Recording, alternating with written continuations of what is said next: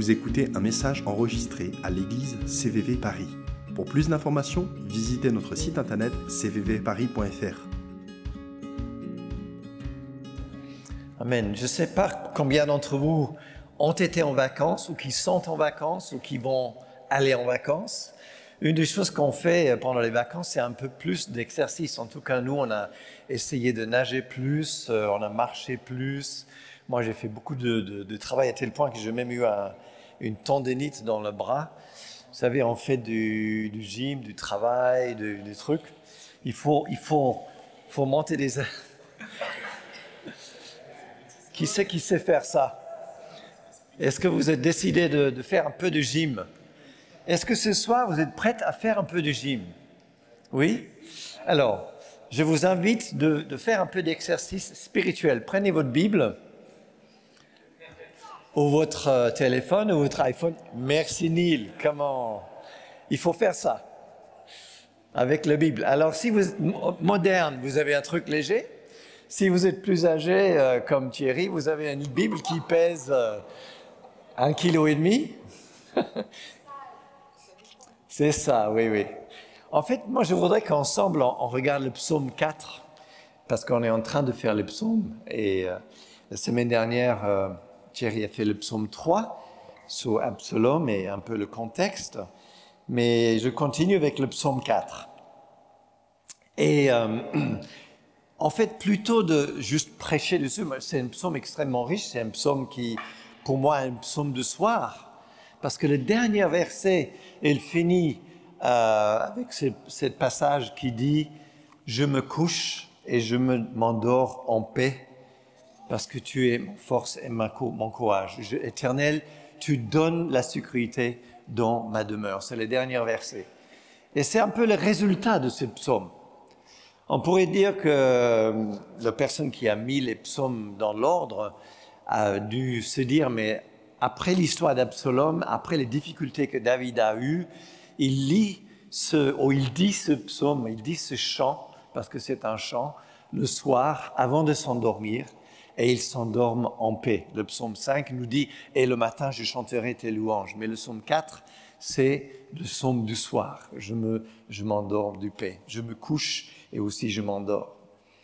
Et c'est un psaume, c'est un chant, parce que David, euh, c'est un des 55 chants ou, euh, psaumes où il y a des instructions pour les psalmes, pour les chanteurs, hein, au, chef des instruments avec des instruments à cordes. Et donc c'est un des, fameux chants que David chante. Donc peut-être c'est le soir, David a eu vécu des choses difficiles avec Absalom, on peut imaginer, parce que ça c'est un peu euh, l'imaginaire. Et David chante calmement paisiblement vers le Seigneur ce psaume. Sauf que le chant n'est pas si calme que ça. Il n'est pas si calme. Il démarre au verset 2, il dit, quand j'écris, réponds-moi Dieu. Quand j'écris, réponds-moi, Dieu de ma justice. Quand j'étais dans la détresse, tu m'as mis au large, aie pitié de moi et écoute ma prière. Quand tu m'as mis dans la détresse, quand j'étais dans la détresse, pardon, le, hébraïque, euh, j'ai vérifié, c'est, ça veut dire quand j'étais dans un impasse, ou dans un, endroit coincé, ou dans une situation impossible à trouver une sortie. Alors quand je disais qu'on va faire un peu d'exercice spirituel ce soir, je voudrais que vous preniez quelques minutes, vous, et se dire, quand est-ce que c'était la dernière fois où j'étais dans un impasse? Quand est-ce que c'était la dernière fois où je me suis trouvé dans une situation où je ne voyais pas de sortie? Prenez un instant, notez-le. Peut-être notez-le dans le téléphone ou notez la date ou notez l'événement. On a tous des moments comme ça. Des fois, c'est des, situations relationnelles avec des gens avec un époux, une épouse. Des fois, c'est des situations financières, comme Ben a témoigné. Des fois, c'est des situations relationnelles avec le travail ou pas de travail. Des fois, c'est des situations même émotionnel, où il n'y a pas, il ne semble pas y avoir un avenir, un avenir seul. Il y a des moments comme ça dans la vie.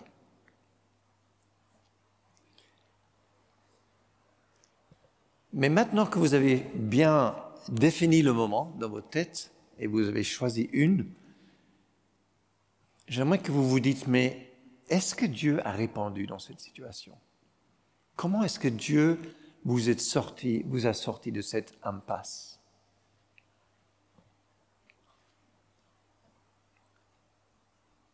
Parce que Dieu nous sort des impasses. C'est ça qui est extraordinaire. Dieu nous sort des endroits où c'est impossible de s'en sortir, parce que Dieu est le, le Dieu de l'impossible.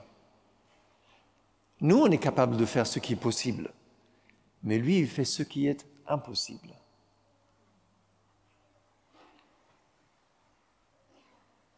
Et nous, nous savons dans nos têtes peut-être que Dieu nous met au large, mais Dieu nous met pas simplement au large parce que sa parole nous le dit, mais parce que nous l'avons vécu parce que nous l'avons vécu et parce que nous voyons et comptons sur cette fidélité-là.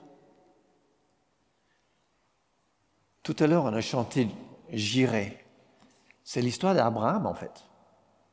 Dieu a pourvu. Et toute sa vie, Abraham est parti par la foi dans un pays qu'il ne connaissait pas en disant Dieu a pourvu.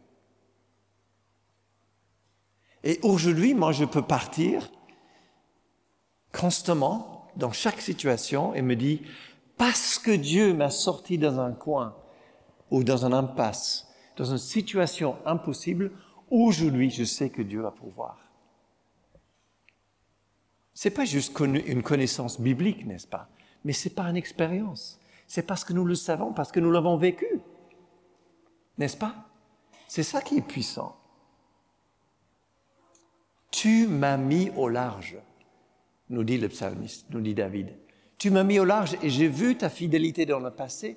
C'est pour ça que tu me mets au large aujourd'hui. Écoute ma prière. Et puis le psalmiste, il continue il dit, euh, d'ailleurs, euh, juste avant que je vais au verset 3, tu es ma force, tu es mon secours, mon secours est en toi. On l'a chanté tout à l'heure. Hein? D'ailleurs, je voulais juste dire que je trouvais que tout le, temps de louange était le psaume, en fait. C'était assez prophétique la façon que les choses se sont déroulées. Parce que ça, va dans le même sens que ce, ce psaume. Tu es mon secours. Toujours tu me portes. Jamais tu dors. Jamais tu dors. Mon secours est en toi. On l'a chanté tout à l'heure. Et on le dit parce qu'on sait que Dieu l'a fait dans le passé, et du coup, aujourd'hui, c'est vrai pour moi. Et puis au verset 3, donc je disais, Voici les hommes, jusqu'à quand méprisez-vous ma gloire? Et jusqu'à quand aimeriez-vous ce qui est sans valeur et recherchez-vous le mensonge? Et puis s'écrit une pause. J'aimerais qu'on compare cette première phrase de David vous les hommes, jusqu'à quand méprisez-vous ma gloire? Est-ce que vous saviez que vous portiez une gloire? On porte une gloire. Et je voudrais qu'on regarde cette verset dans 2 Corinthiens 4. Je ne sais pas si je l'ai mis là-haut. Oui, je l'ai mis. C'est la prochaine euh, slide. En effet, le Dieu qui a ordonné que la lumière brille au sein des ténèbres a aussi fait briller sa lumière dans notre cœur pour faire resplendir la connaissance de la gloire de Dieu dans la personne, personne de Jésus-Christ. Nous portons ce trésor. C'est quoi le trésor? C'est la lumière qui a brillé dans les ténèbres. Nous portons ce trésor dans les vases de terre, afin que cette puissance extraordinaire soit attribuée à Dieu et non pas à nous. Alors, un peu d'exercice spirituel. Je vous invite de vous mettre en groupe de deux ou trois et de réfléchir sur ces deux versets-là. Le psaume 4, verset 3 et 2 Corinthiens 4, Allez-y, mettez-vous en groupe. On est dans l'église, mais vous avez le droit de bouger. Donc, ici, on est libre. Hein. Deux ou trois. Que dit Paul? La première question. Ça y est, vous avez trouvé votre groupe? Deux ou trois.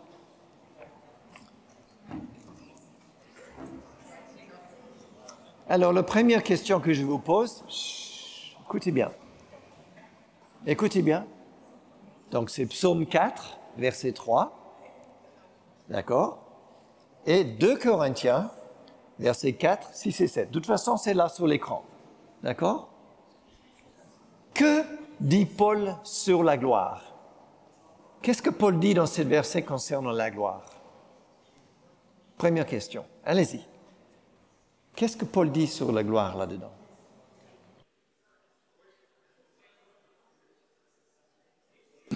Ok, Amen. Ok.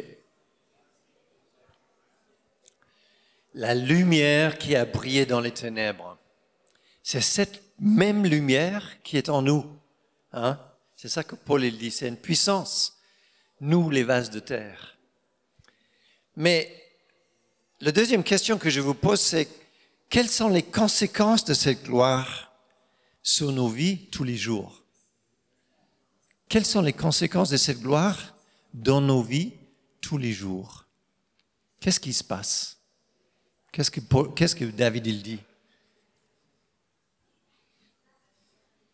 Quelles sont les conséquences de cette gloire dans notre cœur?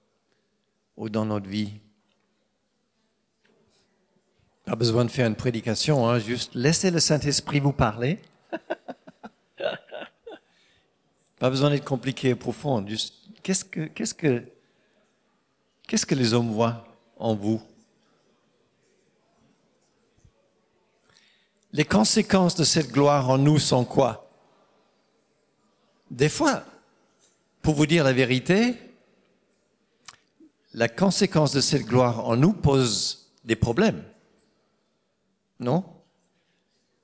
Avec une collègue de travail qui vous aime pas Avec un patron qui trouve que vous êtes trop initiateur ou je ne sais pas quoi Avec le voisin au voisinage qui trouve que vous êtes trop illuminé La gloire, c'est pas un ampoule de LED hein, qui brille dans la rue, là, comme ça. C'est C.S. Lewis qui dit ça. La gloire, c'est quelque chose qui est porté dans un élément extrêmement fragile. Et on est conscient de notre fragilité. On est conscient qu'on est des vases de terre. On est conscient que nous sommes créés de la terre et qui peut facilement, à la moindre fausse manœuvre, casser. Et pourtant, Dieu a mis la lumière de la création en toi. Pourtant, il a mis en vous quelque chose d'inestimable. Et les gens le voient. Et ça a des conséquences parce qu'il y en a qui ne supportent pas ça. C'est vrai? Maintes et maintes et maintes fois, Marie et moi, on a vu des gens et on l'a vécu dans notre propre travail, où la situation de travail souvent, c'est juste, les gens vous supportent pas et ils savent même pas pourquoi. Mais quand ils voient la lumière de Dieu et la gloire de Dieu, c'est comme si le ténèbre réagit. Et la seule manière qu'ils savent réagir, c'est par le rejet, c'est par la colère, c'est peut-être par un peu de, réaction négative. Et c'est important de dire ça parce que ça veut dire que les gens ils croient dans des mensonges. Ils n'ont pas une vérité dans leur cœur, ils n'ont pas l'éveil de l'esprit dans leur cœur. Et du coup, leur réaction, elle est naturellement agressive. On n'a pas besoin d'apporter un jugement sur ça, ni sur la personne, n'est-ce pas? Jusqu'à quand vous allez mépriser la gloire qui est en moi, nous dit David? Jusqu'à quand? Jusqu'à quand est-ce que vous recherchez le mensonge? Le mensonge Qu'est-ce que c'est le mensonge pour les gens dans la vie? Qu'est-ce que vous pensez? Quel est le mensonge que les gens y croient? Dites-le à votre euh, groupe là, pas à moi. Quel est le mensonge que les gens y croient? Hein? Quand on a besoin de personne. Un autre idée? Chacun sa vérité. C'est vrai. Une sorte de tolérance pour tout. Quels sont les autres mensonges? Si Dieu existait, il n'y aura pas, ou il y aura. il y a beaucoup de mensonges que les gens y croient. Et du coup, comme il voit la vérité qui brille en vous, il ne peut pas le comprendre. Et ça crée la réaction. Et plutôt pour nous de réagir dans la colère ou dans la, dans la, dans la réaction à cela, c'est de prier pour ces personnes. Prier que la révélation de Dieu vienne dans leur vie. Prier qu'eux, y voient la lumière. La lumière de Jésus.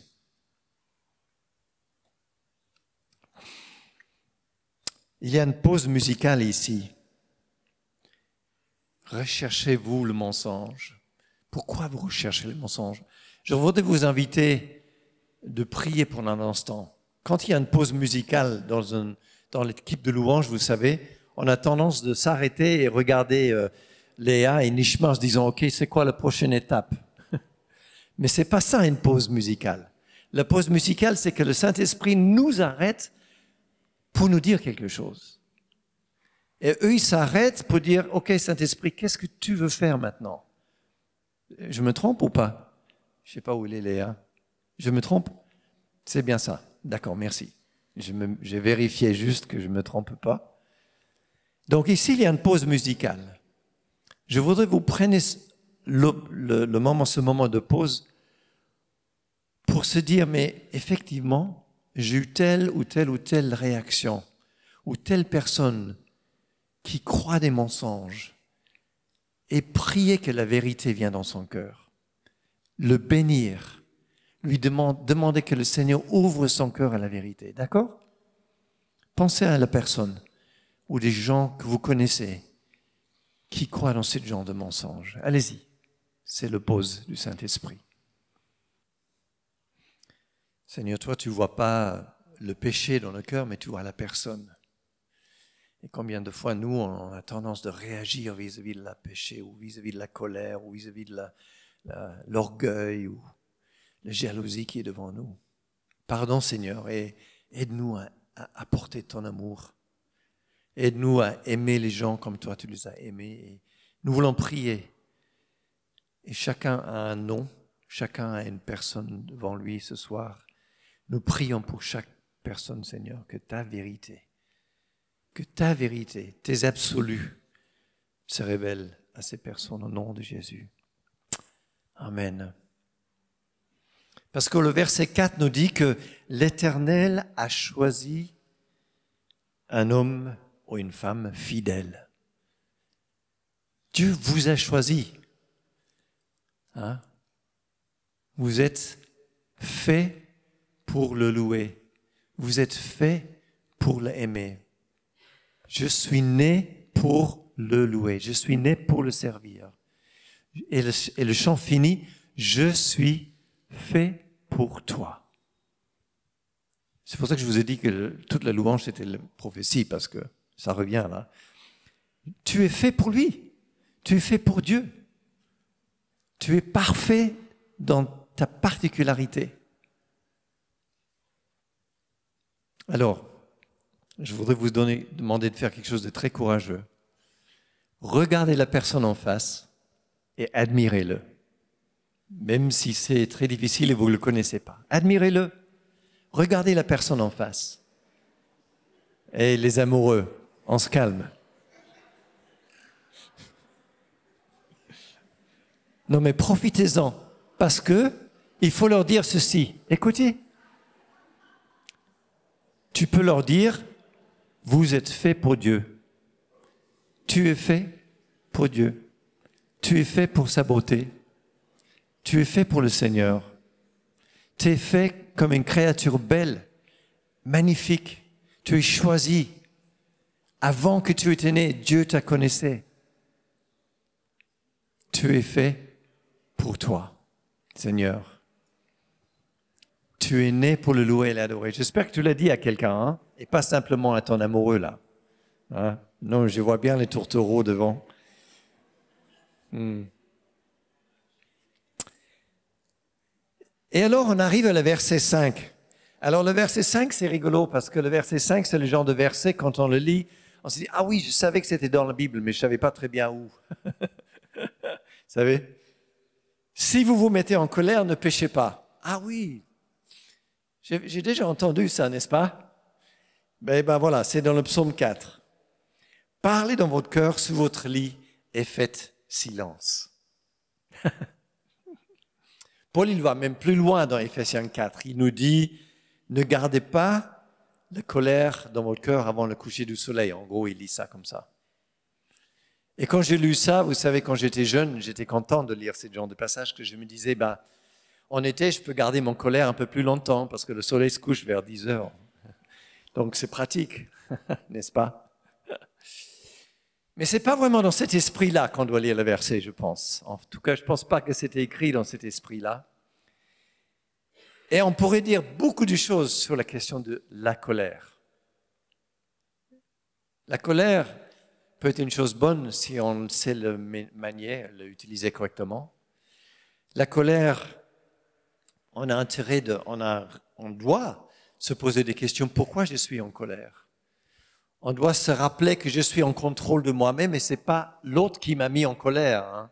Combien de fois je dis il m'a mis en colère? Moi je l'ai dit aussi. Ah, ma femme m'a mis en colère. Je pense que le nombre de couples qui ont dû dire ça, ou qui vont peut-être un jour dire ça, n'est-ce pas? Mais en fait, c'est soi-même qui décide de se mettre en colère parce que c'est moi qui contrôle en contrôle de moi. Et je décide ce que je veux faire avec cette colère. Ce ne veut pas dire que c'est mauvais en soi, mais c'est mauvais si je la garde, si je le, le fais grandir en moi, si je le laisse l'esprit de la colère devenir une racine d'amertume, que nous dit Hébreu. Comment le gérer? Et les garder cette colère. Je voudrais qu'on médite ensemble à nouveau dans Proverbe verset 28 au verset 13 et 14. Encore un peu de, de gymnastique spirituelle ici.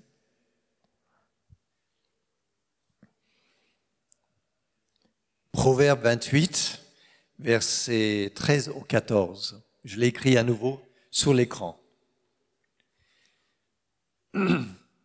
Et je ne veux pas faire une, exposé sur la question de la colère ici. Ça, il faut faire ça dans des séminaires spécialisés là-dessus. Mais c'est important de réaliser que la colère est quand même une marche-pied quand on la garde dans nos cœurs. C'est une marche-pied pour l'ennemi. Ça permet à l'ennemi d'avoir comme une, une, une tenaille qui, nous qui lui permet de nous contrôler quelque part et quand on ne sait pas le lâcher, quand on ne sait pas le laisser. Et Proverbe 28 nous dit, celui qui cache ses transgressions ne réussira pas, mais on aura compassion de celui qui les reconnaît et les abandonne. Heureux l'homme qui est constamment sur ses gardes. Heureux l'homme qui est constamment sur ses gardes. Et le proverbe ne connaissait pas le vie de l'esprit dans le même sens, mais aujourd'hui nous pouvons dire, Seigneur, merci pour ton Saint-Esprit qui nous permet d'être constamment sur nos gardes. Parce que c'est lui qui endurcit son cœur tombera dans le malheur. Et c'est ça l'accroche de l'ennemi. La colère endurcit nos cœurs. La colère rend nos cœurs froides. Froides par rapport à l'autre, froides par rapport à la vie de l'esprit, froides pour entendre Dieu. Elle endurcit notre cœur. Et on devient orgueilleux, etc., etc. Il y a toutes sortes de choses qui arrivent avec ça. Je voudrais vous prendre juste quelques instants pour méditer sur cette question-là. Le psalmiste, il dit, parlez dans votre cœur. En hébreu, on lit ça souvent dans le psaume ou dans l'Ancien Testament. Parlez dans vos cœurs. Ça veut dire d'y penser. Prends le temps d'y penser. Prends le temps de votre pensée. Faites silence. Et là, regardez au verset 5. Méditez sur ces deux versets-là. On est tous coupables des fois d'avoir gardé la colère en nous trop longtemps. Moi en tout cas. Et euh, il y a tous un besoin de venir à Dieu nous demander pardon. Non pas le fait d'être en colère, mais de l'avoir gardé, de ne pas avoir demandé pardon, d'avoir réagi mal, d'avoir des conséquences, laisser des conséquences de la colère souiller nos cœurs, rester dans la froideur. Ne gardez pas la colère dans nos vies, dans nos cœurs. Sachez le mettre à la croix et posez la question, Seigneur, d'où ça vient en moi? Qu'est-ce qui a besoin d'être réglé là-dedans, dans mes tripes?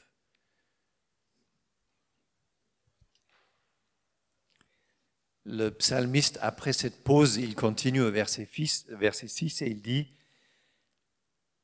plutôt de garder la colère, plutôt de garder et de rentrer dans le domaine du péché, offrez des sacrifices conformes à la justice et confiez-vous en l'Éternel. Offrez des sacrifices conformes à la justice. Alors, je vais vous remettre dans votre groupe. Allez-y.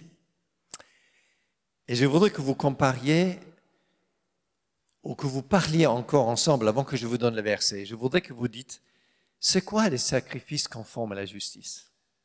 Haha. Qu'est-ce que c'est des sacrifices conformes à la justice? Oh là là, Karen, c'est difficile. Hein Allez, un peu des gymnastiques spirituelles là. Monter et descendre les 5 kilos là. Partagez avec votre voisin. Qu'est-ce que c'est des sacrifices conformes à la justice? En tout cas, ça crée de la discussion, je vois. Je veux lire euh, une passage et citer un deuxième. Le premier, c'est dans Ésaïe chapitre 1. Vous l'avez certainement entendu déjà. Ésaïe chapitre 1 nous dit, Que m'importe la quantité de vos sacrifices? C'est Dieu qui parle. Je suis rassasié des holocaustes, des béliers de la graisse des veaux. Je ne prends aucun plaisir au sang des taureaux des brebis et des boucs. Quand vous venez vous présenter devant moi, qui vous demande de piétiner ainsi mes parvis, cessez d'apporter des offrandes illusoires. J'ai horreur de l'encens, des débuts des mois, des sabbats et des convocations aux réunions. Je ne supporte pas de voir l'injustice associée aux, célébrations. Je déteste vos débuts de mois et vos fêtes. C'est un fardeau qui me pèse. Je suis fatigué de le supporter. Quand vous entendez, quand vous tendez les mains vers moi, je détourne mes yeux de vous. Même quand vous multipliez vos prières, je n'écoute pas. Vos mains sont pleines de sang. Lavez-vous, purifiez-vous, mettez un terme à la méchanceté de vos agissements. Cessez de faire le mal. Apprenez à faire le bien. Recherchez la justice protégez l'opprimé, faites droit à l'orphelin, défendez le veuve. Venez et discutons, dit l'Éternel. J'aime bien cette dernière phrase qui est le verset suivant, venez et discutez. Dieu veut parler avec les hommes et il veut parler avec nous. Et il veut pas les rituels. Pourtant, c'est lui qui les a mis en place. Hein. Mais il veut pas le rituel. Il veut pas l'habitude. Il cherche quoi? Il cherche nos cœurs. Il cherche les relations. Il cherche quelque chose de vrai. Et Jésus a dit, un nouveau commandement je vous donne. De quoi est-ce qu'il était nouveau? Aimez-vous les uns les autres, disait Jésus. C'est, dans quoi est-ce que nouveau, il est nouveau l'amour de Dieu Parce qu'il est spontané. Parce qu'il il vient de notre cœur. Parce qu'on désire chercher cet amour. Aimez-vous les uns les autres. Ça, c'est des sacrifices de justice. Il y a des choses à faire, aimer l'orphelin, soutenir le veuve, encourager le pauvre, donner argent, temps, choses, oui, mais aimer, c'est le nouveau commandement. Apprendre à aimer gratuitement, librement, à tel point que ça nous coûte. Hein. Parce que David, lui, elle a dit, un sacrifice qui ne me coûte pas, eh bien, ce ne l'est pas une. Mais l'amour qui nous coûte, l'amour pour traverser Paris, pour aller voir quelqu'un qui ne va pas bien, ça nous coûte. L'amour pour amener la nourriture que moi je paye pour l'autre, ça me coûte. Mais c'est l'amour. Le temps que je prends pour euh, prendre le temps au téléphone pour discuter avec les gens alors j'ai bien d'autres choses à faire. C'est le sacrifice de mon temps, c'est l'amour. Et à Paris, on a beaucoup, beaucoup d'occasions de pouvoir montrer l'amour, n'est-ce pas? Beaucoup disent, nous dit le psaume, beaucoup disent, que nous ferons voir, qui nous feront voir le bonheur? Fais briller la lumière de ton visage sur nous, éternel. Qui nous fera briller Qui nous fera voir, pardon, le bonheur? Et ça, la réponse est claire. C'est toi et moi qui nous ferons voir le bonheur aux gens autour de nous. Fais briller ta face, Seigneur. J'aime bien cette idée de briller. Vous savez, c'est le mot, euh, ce n'est pas un mot qui se trouve dans la Bible, mais le mot Shekinah, c'est la lumière qui brille, c'est la gloire qui brille. C'est un peu, justement, c'est les vacances, c'est un peu quand, quand vous allez dans le soleil, vous allez bronzer, n'est-ce pas? A priori. Oui, vous prenez de la couleur en tout cas. Même ceux qui sont déjà colorés, ils prennent la couleur, je peux vous dire. C'est difficile de ne pas prendre la couleur quand on est dans le soleil. Parce que quand on est dans la lumière de Dieu, on prend sa couleur. On prend sa lumière.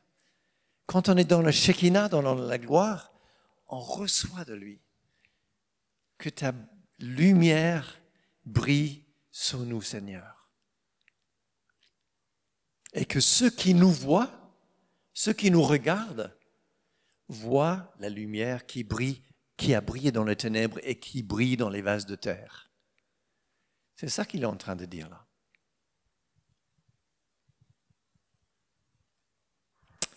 Et je finis avec le verset 8 avant de finir pour la prière, la prière du soir. Le verset 8 qui dit, Tu mets dans mon cœur plus de joie qu'il en éprouve quand abondent leur blé, leur vin et leur huile tu mets dans mon cœur plus de joie qu'ils en éprouvent quand abondent leur blé, leur vin et leur huile. Je relis une dernière fois, tu mets dans mon cœur plus de joie que quand tu mets dans leur panier du vin, de l'huile et du blé. C'est qui les leurs? Et c'est qui Enfin, c'est mon cœur. C'est qui les leurs? Allez, mettez-vous en groupe une dernière fois. C'est quoi cette, d'où ça vient cette joie? C'est qui les leurs? Et qu'est-ce que ça veut dire cette, huile, cette, blé, cette vin? Tu mets dans mon cœur plus de joie. À nouveau, à nouveau, je vous le dis, le temps de louange était prophétique. J'irai. Tu me suffis. J'irai, tu me suffis. J'ai fait un petit entorse à la traduction, je suis désolé. J'irai, tu me suffis. Tout est en toi. Tu pourvois. Vous avez entendu le témoignage de Ben tout à l'heure? Dans une situation où ils attendaient, ils ne savaient pas comment faire, ils n'avaient pas le droit du travail, ni l'un et l'autre. Et Dieu a pourvu. Plus que les choses que les gens ils ont dans ce monde, le vin, le blé, les choses que les gens mettent en valeur, l'argent, etc. Les choses, les voitures, je sais pas, les guitares très chères, n'est-ce pas Ben? Tout ça, tu mets dans mon cœur plus de joie que toutes ces choses. N'est-ce pas? Eux, ils trouvent leur joie dans le matériel. Et nous, on trouve notre joie dans ce que le Seigneur pourvoit. Parce qu'il a pourvu dans le passé. Il est fidèle. Et parce qu'on l'a vu dans le passé, on le sait qu'il va le faire encore aujourd'hui. Alors on arrive à la fin de ce psaume. Et le verset 9, je me couche et aussitôt je m'endors en paix. Pourquoi? Eh bien parce que, au départ, j'ai donné mon angoisse à Dieu. Je suis sorti du piège du journée. J'ai laissé briller le Seigneur, la face du Seigneur sur moi. Je laissais cette lumière qui est en moi réveiller à nouveau. Je me suis rappelé que j'ai une lumière en moi qui est la lumière de la création. Je ne suis qu'une vase de terre, c'est vrai. Mais il y a quelque chose de plus précieux en moi. J'ai déposé à la croix la colère, ou les raisons de la colère. Et je ne me permets pas de laisser la place à l'ennemi pour le soir, pour me détruire. Je me couche en paix, je demande pardon pour le péché, et je me retrouve en paix. J'offre donc des sacrifices de reconnaissance et de louange à Dieu. Voilà le psaume 4. On fait tout ça dans la soirée et vous savez, vous dormez bien. vous allez bien dormir. Et oui, c'est tout simple. Et je me couche en paix. Car c'est toi seul, Éternel, qui donne la sécurité. Mais le Seigneur, il donne la sécurité où? Dans ma demeure. Dans ma demeure. Le, Seigneur donne la sécurité là où je suis, dans ma, dans, ma, dans ma maison, dans mon appartement, dans mon lieu. Le Seigneur donne ma sécurité là. Voilà, c'est une prière du soir. Juste de faire toutes ces choses avec des pauses et on se repose devant le Seigneur.